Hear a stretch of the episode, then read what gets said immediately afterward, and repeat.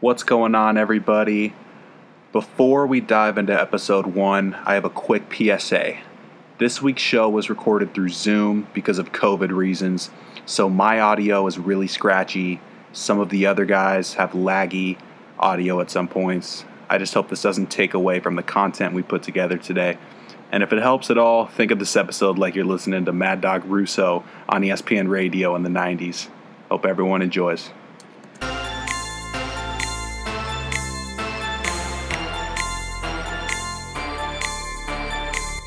What's going on, everybody? Welcome to the first episode of the Going the Distance podcast brought to you by ImmaculateSports.com. Pretty much what we're trying to do here is just have some fun, talk about sports. We're very passionate about sports. And, you know, within two to five years, if we get a lot of people, a lot of people following us, um, I don't know. I think we're kind of interesting. I'll try to turn this into something like Barstool or Bleacher Report. Try to build an empire. You know, Mm-hmm. give all my friends a job. That's that's my dream. All right. I'm here with my boys, Kyle and Alex. Introduce yourselves. Uh, so I'm Kyle. I play college baseball. I'm really passionate about baseball. Huge uh, diehard Raider fan, A's fan.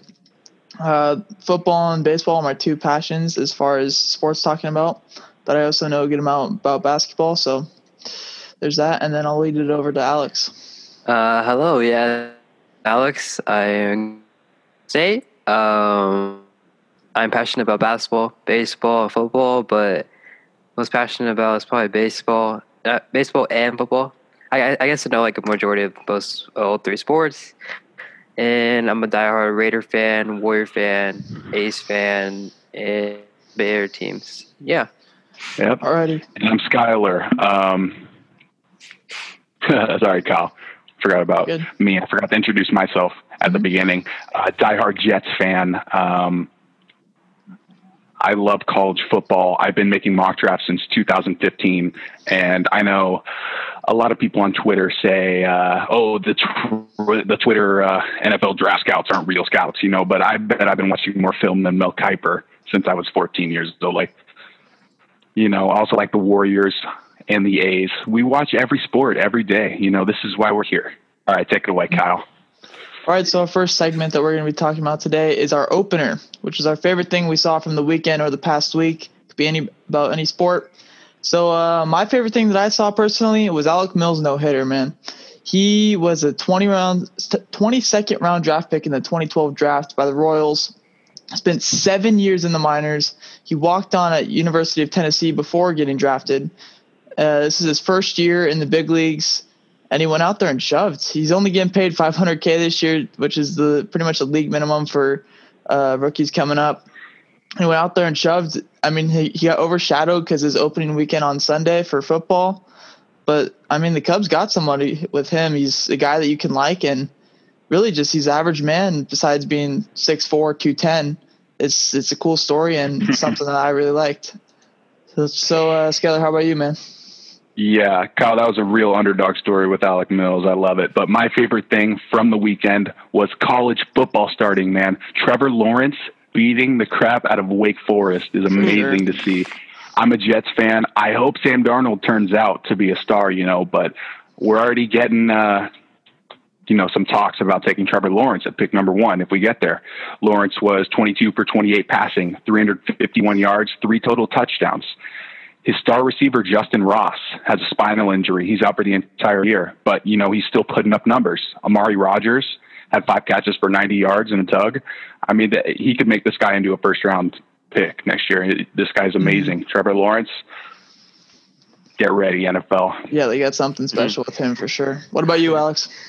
Uh, favorite thing I saw over the weekend was the Raiders beating up on. They didn't beat up on Panthers, but they beat the Panthers 34-30 in Bank of America Stadium. Uh, the first Vegas win for Jon Gruden and Las Vegas Raiders. It's kind of weird to say that, but The Raiders.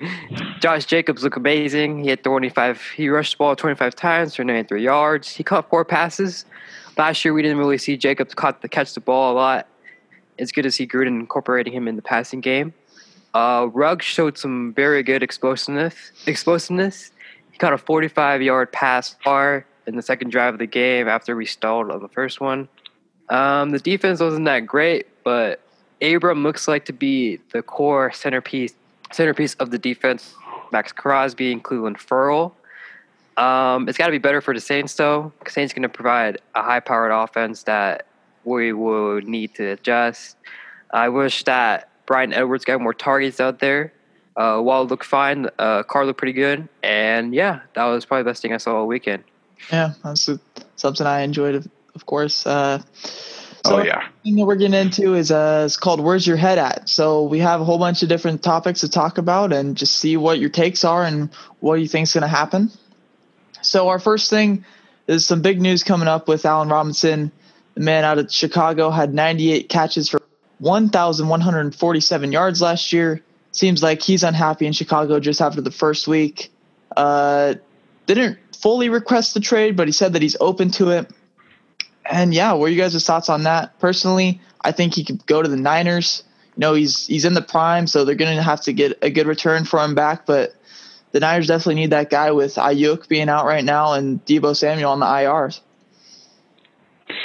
Yeah, Allen Robinson is a crazy one. We actually put up a poll on our Twitter page today. It's at a Max Sports.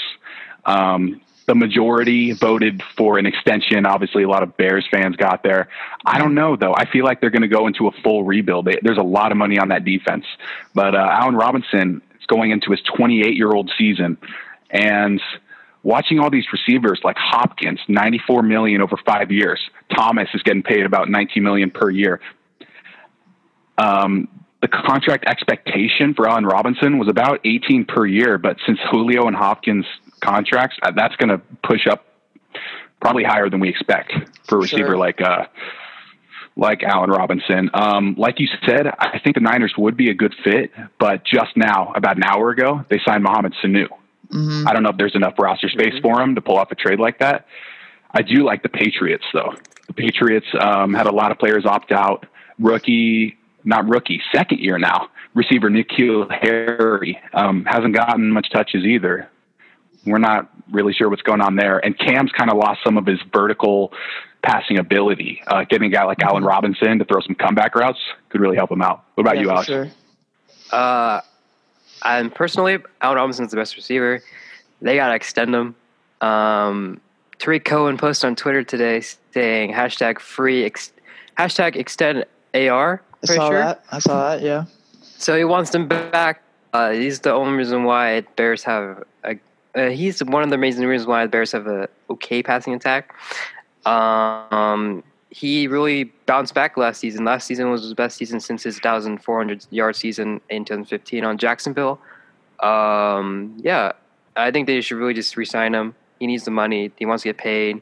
Uh, I don't know how I don't know how the situation is in Chicago, but um, for Bears fans, it'd be pretty good to see. Yeah, man. If he could make Blake Bortles look like an actual quarterback, yeah. he's doing something right. It's making Mitch yeah. look like one.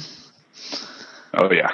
Alrighty, so our next topic that we're going to get into is the Eagles. The Eagles went into Washington, played the football team, I guess you would call them.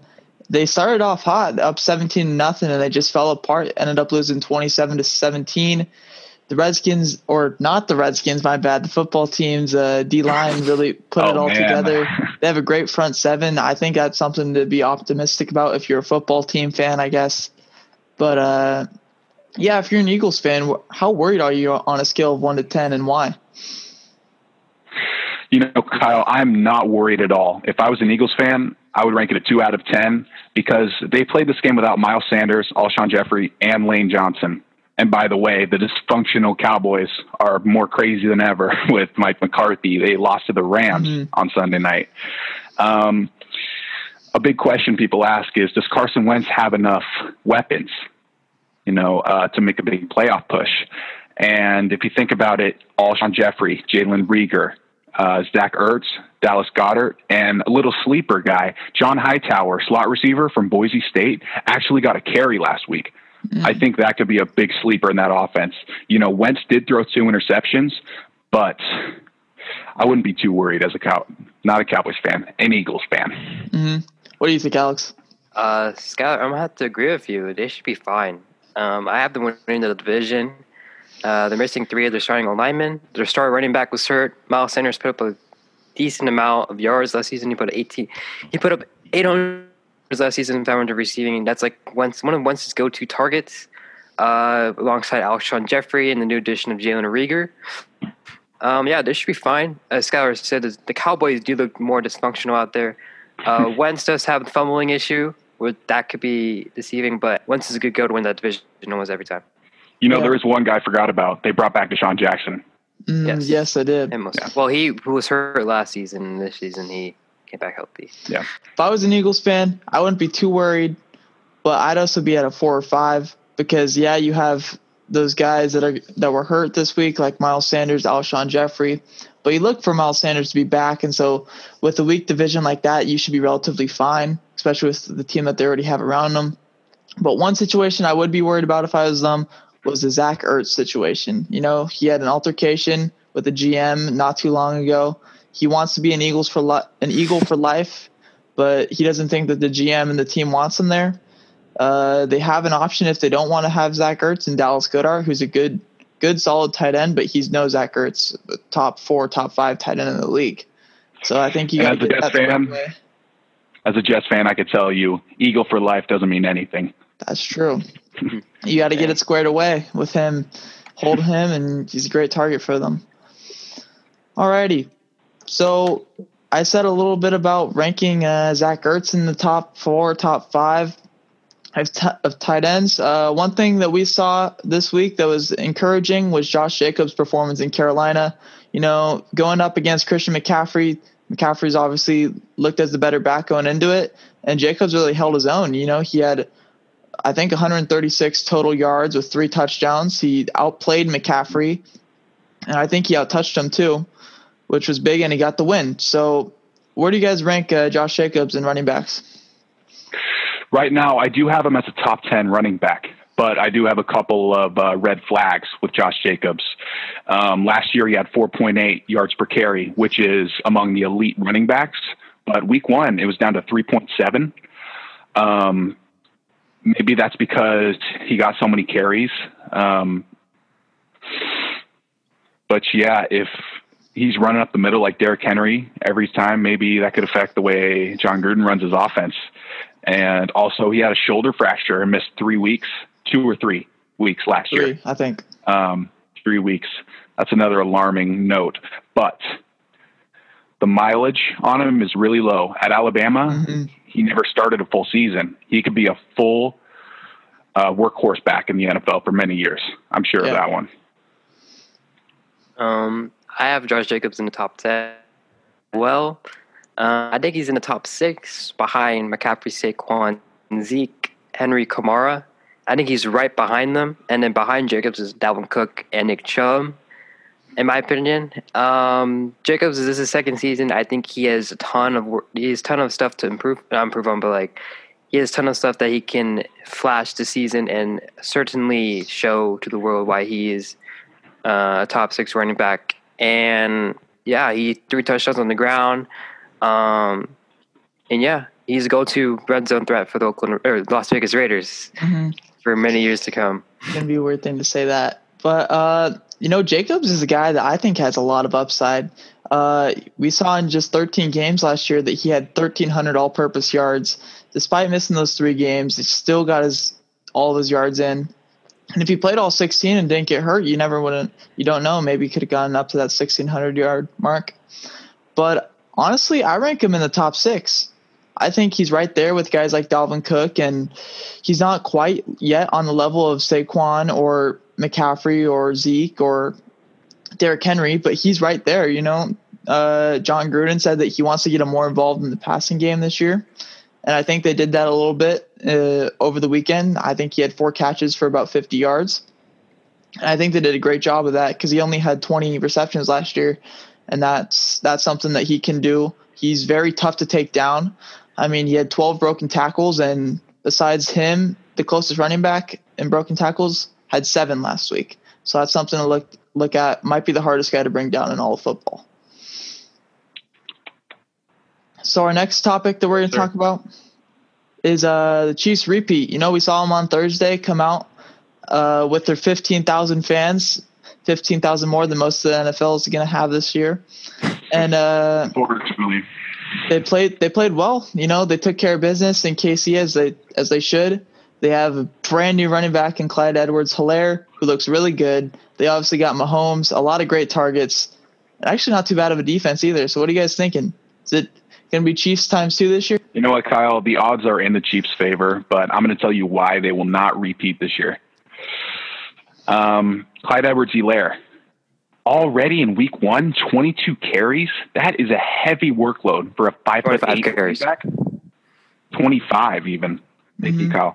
Um, in college, his entire college career, he had two games over 20 carries. If he gets hurt, that team is not deep offensively. Yeah. I know they have some good receivers.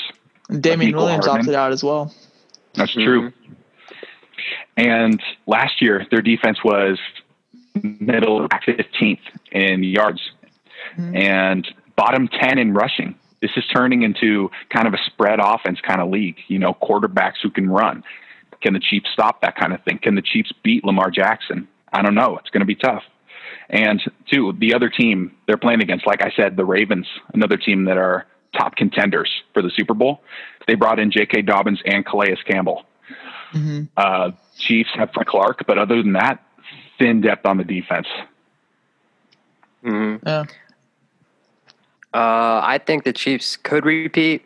Uh, they're certainly one of the favorites to repeat. I think the teams in the NFC did get better though, alongside of Seattle, Tampa Bay, um, New Orleans, uh, the Niners. They're still pretty solid teams that could take down the Chiefs. And what Skylar said, the Baltimore Ravens brought in J.K. Dobbins, Ohio State star running back, with two touch two touchdowns for about 28 yards, seven touches last week in a blowout to Cleveland. Uh, Lamar's going to want to have a chip on his shoulder from last season after he lost in the playoffs again. But the Chiefs offensively are probably one of the best teams in the league. And Helaire, 130 on the ground, 5.5 yards per carry, two touchdowns. What can you get better than that?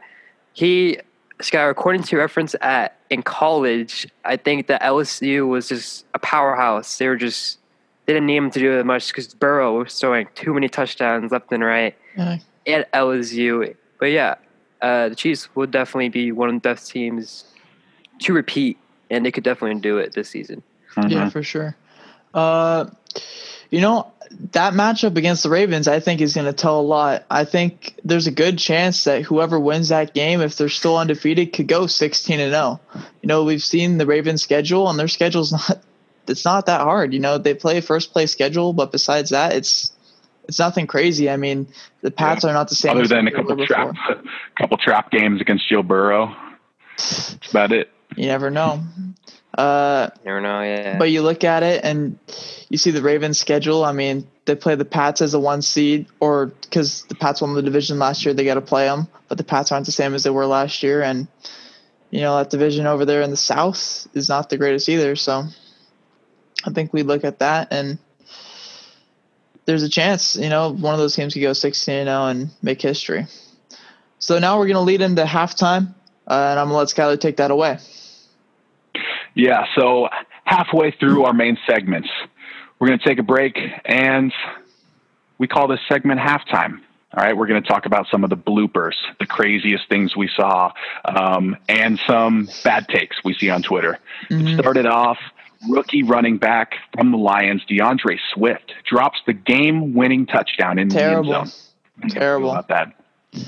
You know, I mean, watching that game, I was flipping through the channels, got the the chance to watch that game going down the wire. You know, it was a beautiful play by the Lions offense. You know, got Swift open in between two defenders. Ball was in his hands and he just dropped it. You know, the next play, they uh, the Bears break up the pass, win the game, but that was it. You know, 13 seconds left and he just drops the ball. Tough mistake in your rookie debut. Yeah, pretty tough to see. Um, the Bears made a, a pretty good comeback. I didn't think they were going to win that game because they were up. I think it was twenty three to six. Detroit Something was? like that, yeah. Yeah, uh, they ran a mo- that, what you just said was perfect. They ran a most like beautiful play. I think it was like an option play for D'Andre Swift on the left side of the sideline. He was wide open, ball in his hands, drops it. Uh, must be really tough for him to swallow that. I think he turned off all his comments too, but it must be really, really hard to take in. But he'll be fine the rest of the season. Yeah, it's just his first game. All right, guys. How about Randy Bullock pulling his hamstring on the game-winning field goal? Sorry, my bad. The game-tying field goal hmm in Joe Burrow's first start. You know, I mean, Bengals gonna bangle. You know, it's that's what you got to see from this. It sucks for Joe Burrow, but hopefully he's not trapped there forever. You know, hopefully they get something for him, or he can cut ties with them not too late in his career, because he's an exciting talent and be loved love to see him win a Super Bowl somewhere. Um, watching that game, uh, it was pretty sad because they had it all perfectly lined up to go to overtime. Bullock missed it. I was like, oh my. And that could be like the overshadowing for the Bengals season. Uh, I don't think they've been winning a lot of games. That game was just, it could be just much uh, deflating for Bullock and his hamstring, too, to the least. Yeah, what a disappointing night for Joe Burrow. All right, how about Jimmy Garoppolo against the Cardinals? San Francisco loses at home in some might call it a trap game. Some might say the Cardinals are legit. Who knows? But the big takeaway from this game is Jimmy G on third down to win the game through a jump ball to Trent Taylor. Trent Taylor. Mhm. Uh, Can you believe that, guys? What do you got to say about that? You know, uh, that play had a, an out route going to Trent Taylor, and Jimmy Jimmy G's ball was just late.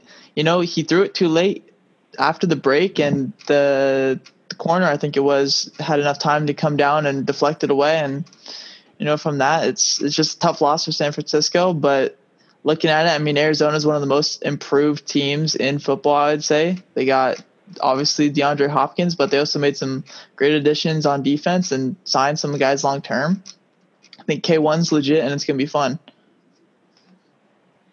Yeah, uh, the Cardinals look really, really impressive out there against the defending NFC champions. Uh, Jimmy G wasn't that great. Um, he had a couple throws down the stretch, were just kind of, and like Kyle just explained, the out route to Trent Taylor. It was a little bit late.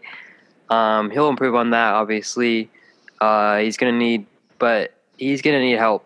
Uh, I think with the addition of Mohamed Sanu and uh, Deebo Samuel coming back healthy when he does, and the uprising of Brandon Aiyuk, uh, it should be a good uh, sign for Jimmy G. He needs those weapons, and he needs Kittle to be healthy too, for them to go back to the Super Bowl and stuff like that. Yeah. Absolutely. Jimmy G was passing 19 for 33, but he had no turnovers, and Sure. his top two receivers were out. You know, they did sign Mohamed Sanu. hmm All right. Next topic. How about uh, Stephen Gostkowski, Patriots legend, shanking three kicks, but redeeming himself in the end for the game winner on Monday night? He did. He mm-hmm. did. One thing I saw from that was the Monday night announcers kept on calling him a future Hall of Famer. And I don't know mm-hmm. if Gostkowski will ever go to Canton, not even as a Hall of Famer, but as a vacation trip ever in his the rest of his life. Because he he's he's a great kicker. Don't get me wrong, but you got to be something more than just a great kicker to make it in Canton, and he does not have that. You know, his kicks were awful, just straight up awful. I think one got blocked, but he also missed an extra point and two other field goals. Luckily, he did make that last kick, or he would not have a job today. Yeah, uh, what was pretty pretty right. Usually Denver is a kicker friendly uh, confine too, where all the outs to and stuff like that, and him shaking those kicks was pretty concerning. But he made it up in the very end. They won the game, game winning field goal, with 27 seconds left in the fourth. But Mhm. yeah, that's really good for him. Um, he'll be better down the stretch, and yeah, Absolutely. But the biggest takeaway from this game was no more Booger McFarland. Thank Yes. Thank the Lord, man. hey, he's on he's on the broadcast though, with uh, I think I don't even know who's with, but he's like a halftime show with him. Uh, well, All looks right. like we haven't any bad takes during the game, that's for sure. The next topic is superstar wide receiver from LSU, Ja'Marr Chase, opts out of the season, declares for the draft, leaving LSU with nothing left on offense, pretty much. I mean, how disappointing are you if you're Ed Orgeron right now? Uh, I'd be pretty disappointed, but knowing you're going to have a legend in the making and Ja'Marr Chase go to the NFL would be exciting for him. You know, he's my top wide receiver in the draft class. I think he's going to do great things, and LSU's a thing of the past for him, I guess. Yeah.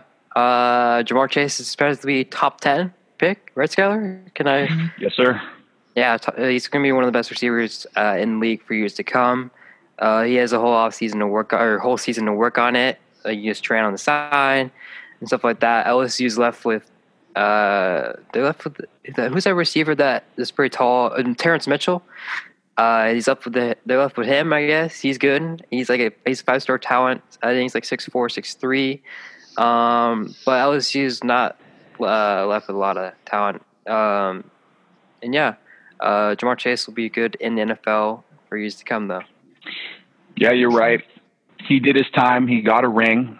LSU is a He farm did. system. You know, they're going to bring in the next guys. Mm-hmm. And I think it'll be all right. He'll be all right. Yeah, he'll do just All right. Next topic is in the 38 to 6 Ravens destruction over the Browns.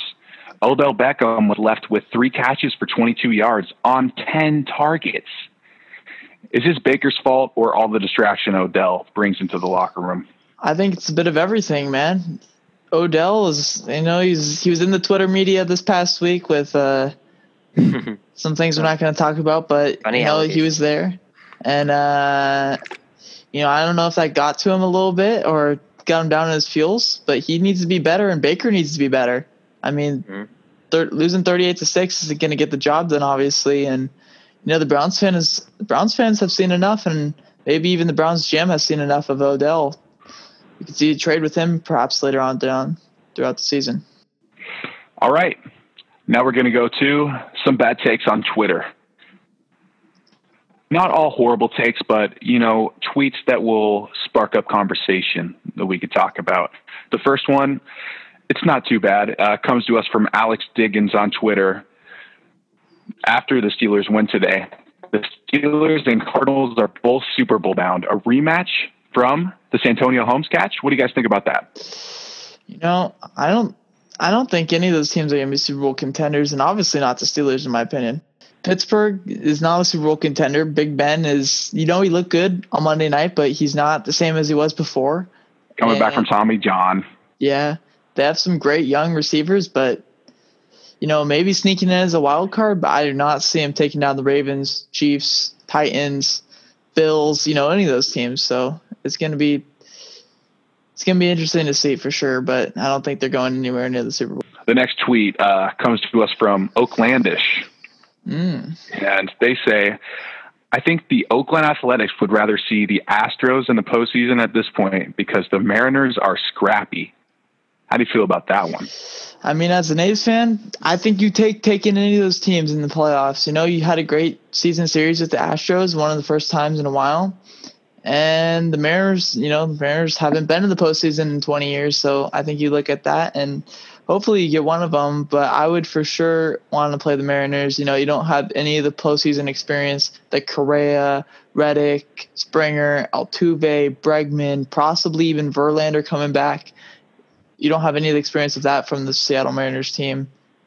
Super young, and you know, besides a choke on uh, on Monday from the bullpen and Joaquin Soria, I mean, we've we've looked great. The A's have looked great against the the Mariners this year. So, yeah, there's that. I definitely want to play the Mariners if I got the chance. I totally agree with you. Um, the Astros are explosive and have 10 times the pitching that's in Seattle. Kyle, do you want to add any uh, tweets to halftime? I don't think I could find any. You know, nothing as good as that. All right. Thanks for listening to halftime. Now we're going back, deep dive into the big topics again. Where's your head at part two? Yep.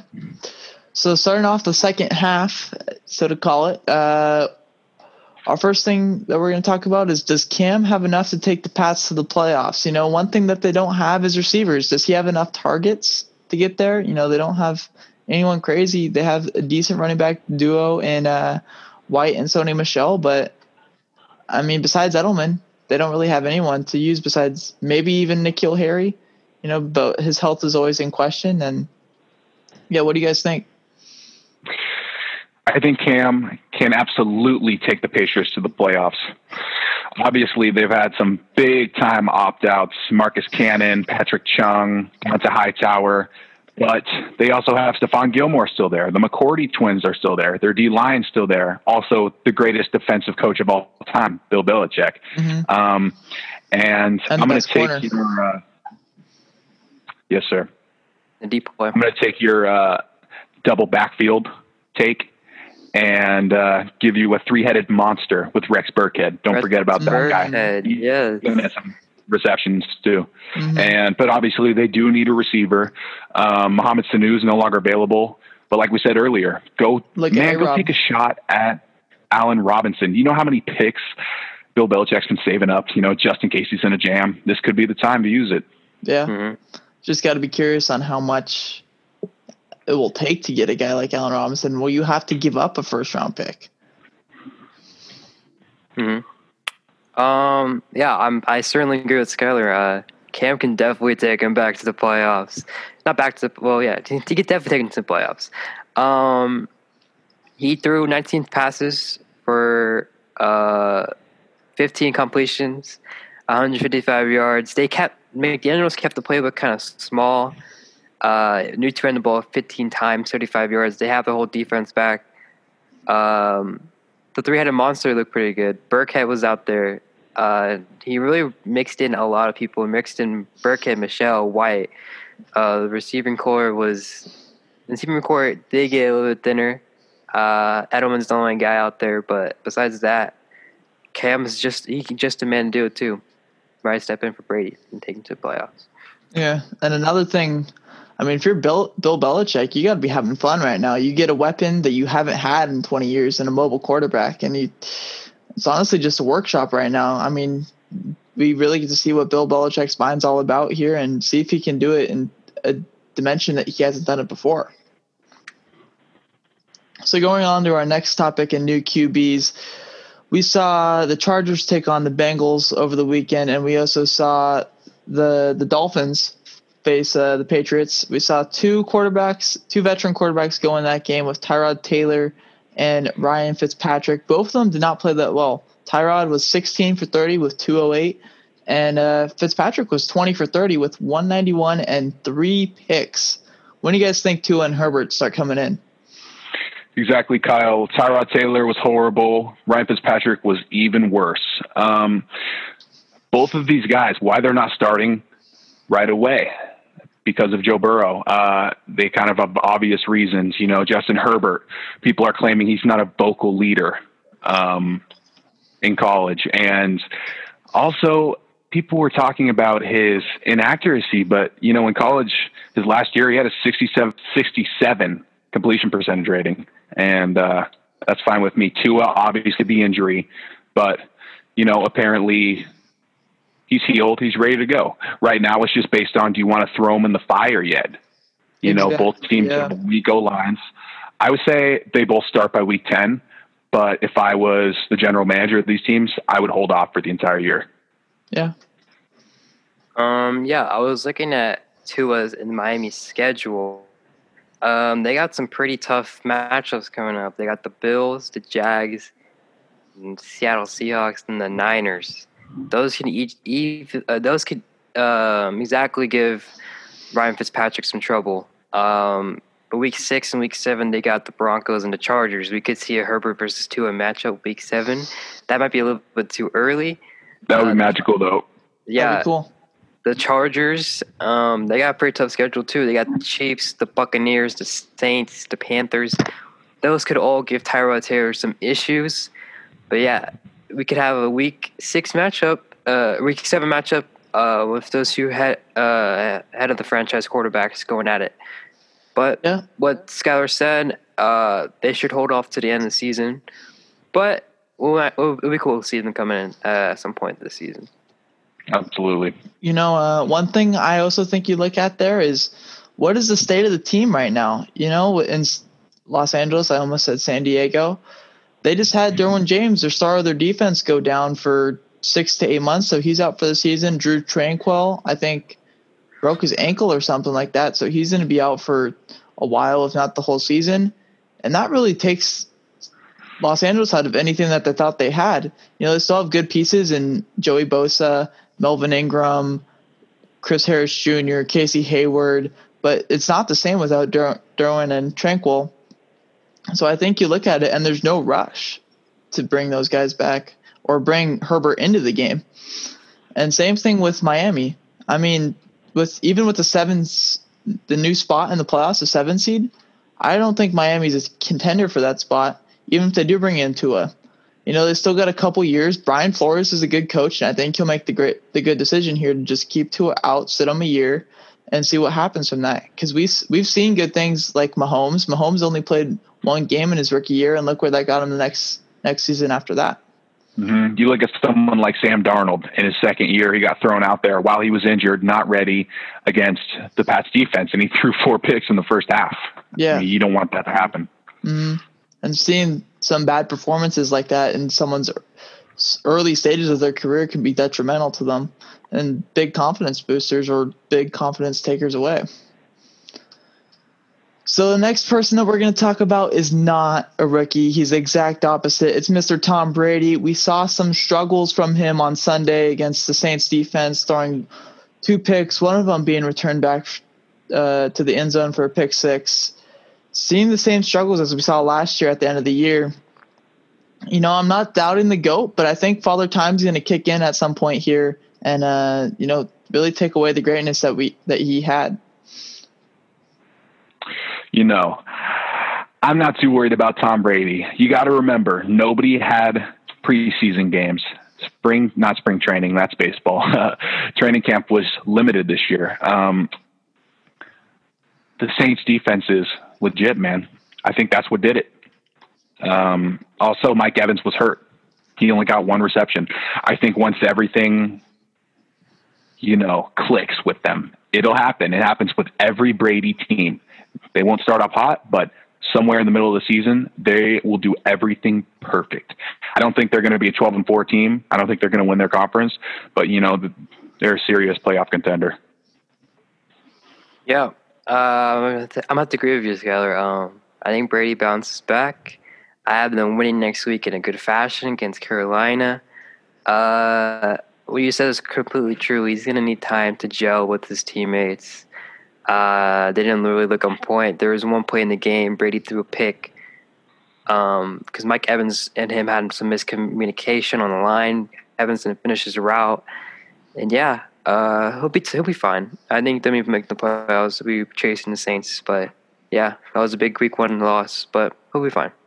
Yeah, I think they're definitely a team that would have benefited from having a preseason, even if Brady limited. Well, he would have limited time playing in the preseason, but just going through the reps against an actual team helps you a lot. And uh, yeah. So we're not done with football yet. We'll get back into it later, but we're going to transfer on to baseball for right now. Where the San Diego Padres are really taking over the MLB. You know, they're one and a half games out of Los Angeles in the NL West. They are the four seed. And if they do take that uh, divisional lead from the Dodgers, they will be the one seed in the National League leading into the postseason. Is this is this team a true World Series contender to you guys? I'm going to give you a hot take right now, Kyle. I don't think so. October is a whole nother game. Once you step on the field, all the lights. I mean, I guess there won't be fans and lights, but you know, once you see will that playoff patch on your jersey, yeah, yeah, it's a whole nother game. And um, their offense has been amazing this year, but what concerns me is all of the injuries. Hosmer, Pham, Paddack. Paddack got rocked and then got hurt too. So, you know, that's a whole other story too. Will their rotation get back to normal? I know um, mm. Davies has been pitching pretty well this year. Uh, mm. As well, but you know, no bullpen. Matt Strahm's out. Kirby Yates is out for the year. I just don't think they have the pitching to get past the Dodgers. Yeah. Um, I'm gonna say yes. They are a contender to win the World Series. They're breathing down the Dodgers' neck. They Grisham hit a bomb last night. Um, he admired it. Uh, Dodgers is pretty upset about that one, but Tatis is a superstar, ready for the bright lights. Lamet posting a 2.12 ERA, and Zach Davies, who pitching is pitching right now against Dodgers, posting a 2.48 ERA. The starting rotation is pretty good. They added Clevinger. Their lineup's one of the best in the league, alongside the White Sox and the Dodgers. And yeah, I think they'll be fine to make the World Series. If they don't, they'll be right there, just breathing down the other teams in the NL. Alrighty. So my take on the pods, this team is different than any team that we've seen in MLB history, in my opinion. So they got the stars into Tatis and Machado, and those team, those guys carry that team.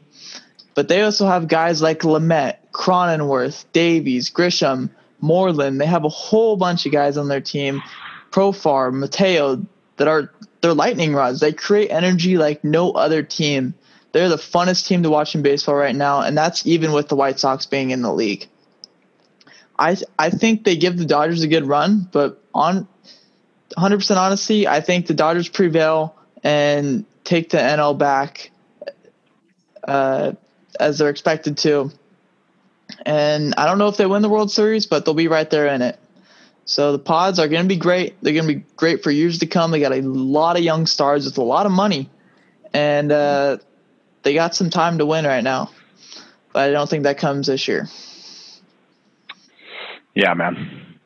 And I'm going to introduce the next topic so uh, Kyle can get his his piece in first. With Matt Chapman out for the year, how deep can the A's go?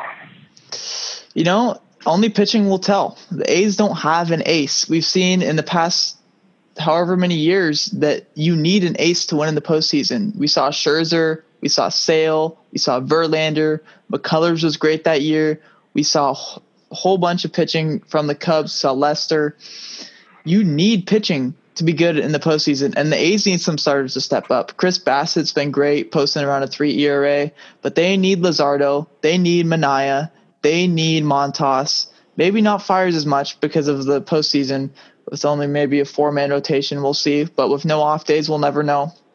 Mike Minor pitched great yesterday, but they need more in the rotation. And same with the lineup. You know, Olson's still not hitting 200.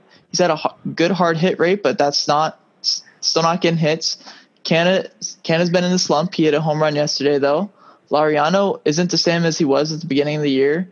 Semien just his Statcast numbers aren't the greatest. He needs to put the barrel on the ball more, and they need to be better in the lineup. But one thing that they do have going for them is the bullpen. The bullpen is perhaps the best in the MLB. Hendriks is an absolute nail down there, perhaps the best closer in the league. But what really makes that bullpen is guys like Wendelken and Trivino and Petit and Diekman. Those guys really make that team what it is. And they wouldn't have won 30 games without them. Yep, uh, I have to agree with you. The A's are going to make some noise in the playoffs. We're going to have a pretty high seed heading into it. Um, they could make the World Series, but pitching will be the absolute killer for the A's. Uh, and Montas need to step up. And Manaea as well. They all need to step up. Bassitt's been doing pretty good this season, sub ERA of three. Uh, the bullpen's been really solid, really great. But the lineup does have concerns. Losing our best player. Um, it's going to be a tough one to swallow for the postseason as we need him pretty badly to make any noise in the World Series or in the postseason as well. Sure. Yeah, obviously losing Matt Chapman is a huge disappointment for our A's. Um, right now, we're sitting at the number three seed in the MLB. Sorry, the AL, mm-hmm. and a comfortable six and a half game lead over Houston, which is nice to see. They're going to get a top seed, but you know the starting pitching has been pretty streaky um, Chris Bassitt has been solid for us, and I love the bullpen. But that's not my biggest worry. My biggest worry is the timely hitting last year at the end of the year and about the All Star break, too. You could even see at the beginning of this year, you know, coming back from six runs against the Giants. You know, guys like Stephen Piscotty stepping up to the plate, man. Mark Canha. You know, it's all about the timely hitting. Can I chime um, in real quick on that, Skyler? Yes, sir. Yeah, I got one more um, thing on that too. Um, you see the last postseason games against the Yankees. We had bases loaded. No one can come through. At your Skyler, mm-hmm. you're right. The clutch hitting is one of the biggest issues we'll see in the postseason. Against the Rays, we only put up one run. We stranded a couple runners on base that were pretty big. Yeah, we were all at that game too. That was disappointing yeah. to walk out of the stadium with a loss mm-hmm. again. Yeah. Yeah. But one thing that help that makes it so you can't get out of uh, spots like that is strikeouts. And one thing that Matt Chapman does a lot is strikeout. And before Chapman went down, the A's had the MLB leading percentage in strikeouts of just over 26%. Since the acquisition of Stella, of La Stella, and Chapman going down with the Meal Machine playing more and guys like that, they have changed their strikeout percentage to be third best in the AL. And that's encouraging to see because La Stella hasn't struck out in over 50 plate appearances, which is something big for this Oakland Athletics team. I think Yeah, they will make some a noise kind in the of- playoffs. Sorry. Taking a kind of Tampa Bay approach to their lineup, something we saw in the Moneyball days. You know, let's see if it works out. Mm, All right, breaking news: the Heat have beat the Celtics seventeen to fourteen in overtime, the first game of the Eastern Conference Finals. Um, also tonight, starting right now, Nuggets Game and Clippers, seven. Game Seven. Uh, what do you guys think is going to happen? How about your Game Seven picks and your finals predictions? You know, uh, my game seven pick, I think the Nuggets win in a slugfest. And some of the game sevens we've seen this year, they've been lower scoring games. I think we're going to see that a little bit more today with uh, big defense being played. And, you know, the Clippers have some great defensive uh, players on their team. But I don't think that gets the job done for the Clippers. I think the Nuggets pull out a slugfest.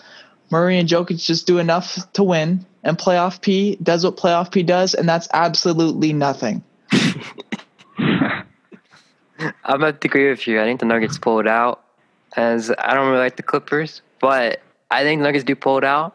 They could have to come back from comeback fashion again, like they did in the last two games, down 16 E. Um, but yeah, uh, it's gonna be a close game tonight. I think Jamal Murray will step up to the occasion. Jokic will prove he is one of the best centers in the league. Playoff P will be no playoff P anymore. He'll be sent home. And yeah, let's go Nuggets tonight. You know, I agree with you guys. I think playoff P will have a rough night, but Kawhi Leonard will take over the game and finally stop the Nuggets' run. Clippers advance to the Western Conference Finals. And you know, See the Lakers. my finals prediction the Heat won the first game of the series. Um, obviously, they have an advantage there, but you know, I really like how the Heat's roster is structured. You know, really young guards that can shoot the three and play defense. Andre Iguodala, Jae Crowder, they could guard one through five on the court. Obviously, Bam Adebayo, dude's a crazy playmaker. I'm going with the Heat in that series, and I'm staying with the Clippers.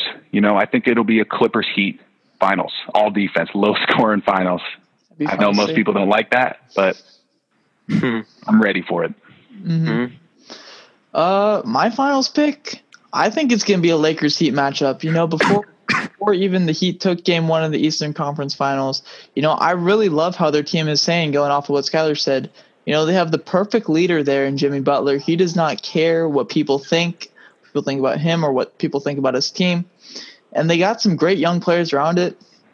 They also have more veteran pieces on the bench. You know, even though they're not playing too much, like or at all, and Udonis Haslem, but he's a guy that's been there and he can mentor these Yeah, man. guys. It is big. Kelly. Yeah, I mean they they got guys that have experience in the playoffs and even championship pedigree with Iguodala. I mean Iguodala's even won a Finals MVP before, so you you got to look at that and say that they're they're going to be right there. And you know the Celtics also have a great roster, but I just don't think it's going to be enough to pull it out. Mm, yeah, I have to agree with you. I really think the Heat are going to make it. I've been on the Heat bandwagon since early November when they uh, demolished our Warriors in Miami. I think they're just really like they're really uh, surrounded with a bunch of talent on their team, with one through like eight. I think uh, Butler's a star. He will lead that team. Uh, Adebayo is an up and coming superstar in the league, one of the best centers in the league, an all star. Uh, Herro, Robinson, Nunn, Iguodala, Championship DNA, Jae Crowder, um, Dragic off the bench. c- He puts up 16 to 20 points a night. I think they're going to be right there with uh, uh, the Los Angeles Lakers in the championship. My pre-championship predictions are wrong. I had I had the Raptors going all the way and winning it again. I also but- did too. yeah, but I had Clippers Raptors, but I think the Lakers will make it to the finals this season. Yeah. All right. And if you guys like listening to basketball, talking about basketball, um, a kind of sideshow to the channel uh, one of our boys, Ian, is hosting an all basketball podcast. It'll probably be a little shorter than this, maybe 30 to 40 minutes. Um, maybe some of us will even drop by too and talk on it. But It'll it's be on there. Ian all basketball. Yes, sir. Yes, Stay sir. tuned for that one. hmm So our next thing that we're going to lead into is layups. Our best bets for the upcoming week. You go, you want to make some easy money, not too much because they're not going to be underdogs. But what is your lock or safest bet for this upcoming week? Uh, I'll start it off. I got, I got the Vikings plus three in Indianapolis. I think they will cover spread. They didn't look too too good out there on Sunday, but they did bounce back after Aaron Rodgers obliterated them in the early half of the game. But they did bounce back. Uh, Cousins was it was pretty. It was okay, say at least. Uh, but on the Colts side, Philip Rivers wasn't solid at all. He he threw a little the ball a lot. A touchdown, two picks the two running back or Marlon Mack went down. He tore his Achilles, I'm pretty sure. Hmm. Uh, but Taylor and Hines will take over the running back situation in Indianapolis. But yeah, I, I'm gonna say the Vikings win that game and cover the spread as well at plus three. Yeah, and my pick is Seattle minus four at home against the Patriots. Um, since I wrote that in the past hour, Vegas actually moved it down to three and a half points. And I think that's just ridiculous, to be honest with you. Seattle bringing in Jamal Adams, um, one of the greatest defensive players in the entire league. We already saw him last Sure. week getting so many tackles for loss. It, it pains me as a Jets fan, but it's the truth. He's going to take away the running back 80% of the time. And, you know, that's what the Patriots do. They check down. They have Cam Newton. How he's going to run. They have some fast linebackers. That's a no brainer to me. hmm My no-brainer of the week is Niners minus seven. I mean, even even though they're in uh, New York, I think it's an easy bet. If you're a Niners fan or not a Niners fan, just looking to make some easy money, go bet on them. I mean, they got Sanu. You might not be in too much because it's his first first week, just learning the playbook. But Aiyuk should be back, and the Jets, frankly, are just terrible. You know, I mean, Denzel Mims put on the IR, Le'Veon Bell put on the IR. Their defense is depleted. Sam Darnold didn't look good on Sunday. I mean, Niners minus seven. That that game should be a blowout. I mean, if it isn't, if the Niners don't don't blow out that game, I think you're shaking your head and There's some concerning issues. After Yeah, there's that. some They don't blow them concern. there's definitely going to be some concerns if the Niners don't walk away with that game very easily. So our next thing that we're going to go into is the closer slash the two minute drill. So we got our bold prediction for the week, and let me start that off. So I think three kickers are going to get cut by the end of next week. You know, It we was saw a rough week for kickers, for we sure. saw some very rough performances by kickers. We saw Austin Seibert already get cut, and who is the man replacing him? Cody Parkey. We all know who he the, The double iconic doink. double doink in the playoffs a couple years ago, and he, Chicago legend. yeah, Philly legend, I guess, be a better way to put it. Uh, but yeah, I think I think Gostkowski needs to kick well to keep his job. I think some other kickers need to do that as well. Joey Slye missed a kick. Zane Gonzalez missed a kick. Bill's kicker missed a kick. I'm pretty sure. You know, there's a lot of guys Oh, that yeah, just need to yep. better. Tyler Bass from Buffalo. Yeah, there's a lot of guys that need to be better, and you know the kicking job isn't safe. It's a week to week job unless you're, you know, Justin Tucker, who's gonna keep that job pretty much no matter what. Yeah, my uh, bold prediction from the week is actually going to be some college football. Number 17, Miami, playing in Louisville. Number 18. Um, the spread right now is Louisville minus three points. And you know what? Last week, D'Eriq King, the new Miami quarterback, had 140 passing yards, 82 on the ground, two touchdowns. You know, their running back, Cameron Harris, had 130 rushing yards, two touchdowns. It's going to be hard to stop that ridiculous attack of speed. I mean, also Miami's edge rusher Gregory Rousseau opted out of the season, but I think that offense is enough to carry him, maybe even compete for an ACC championship spot. Yeah. Um, my bold prediction on the week is going to be the Raiders taking down the Saints on Monday Night Football. Oh, first baby. home game, first home game, Las Vegas on Monday night. I think we could beat them. Thomas wasn't really a big issue last week for Tampa Buccaneers. But He's if he now. did play, he's not not playing this week. But if he did play, we would have problems because our secondary is suspect on some parts of the team. Um, I think our offense will hang with them. It'll be a shootout, say the least. Uh, but I think we're going to come through with a win. We'll get a couple stops down the stretch. Hopefully, Nick Kwiatkoski plays our single caller. And I think we're going to start season off 2 0, Las Vegas. That'd definitely be nice to see. And our last segment is our favorite game slash series in the next week. You know, I'm going back to baseball. I see this Blue Jays Phillies series going on this weekend, and I like it a lot. You know, the Phillies need to win to keep their playoff spot up with many teams going behind them in the wild card. You know, I mean, the Marlins already took the spot in the second spot in the division, but there's a whole bunch of teams behind them in the wild card that can take that spot. I think Philly needs to win those games, and I also think the Jays need to win those games. You know, if they they don't, there's teams in the AL that are willing to take that wild card spot. I think it's big for the Jays to get the second secondary division spot, so they don't have to face a team like the Rays or like the the White Sox in that first round. My favorite series of the week is going to be the Eastern Conference Finals. The Heat against the Celtics. We already saw game one and went to overtime. This is going to be a really fun series.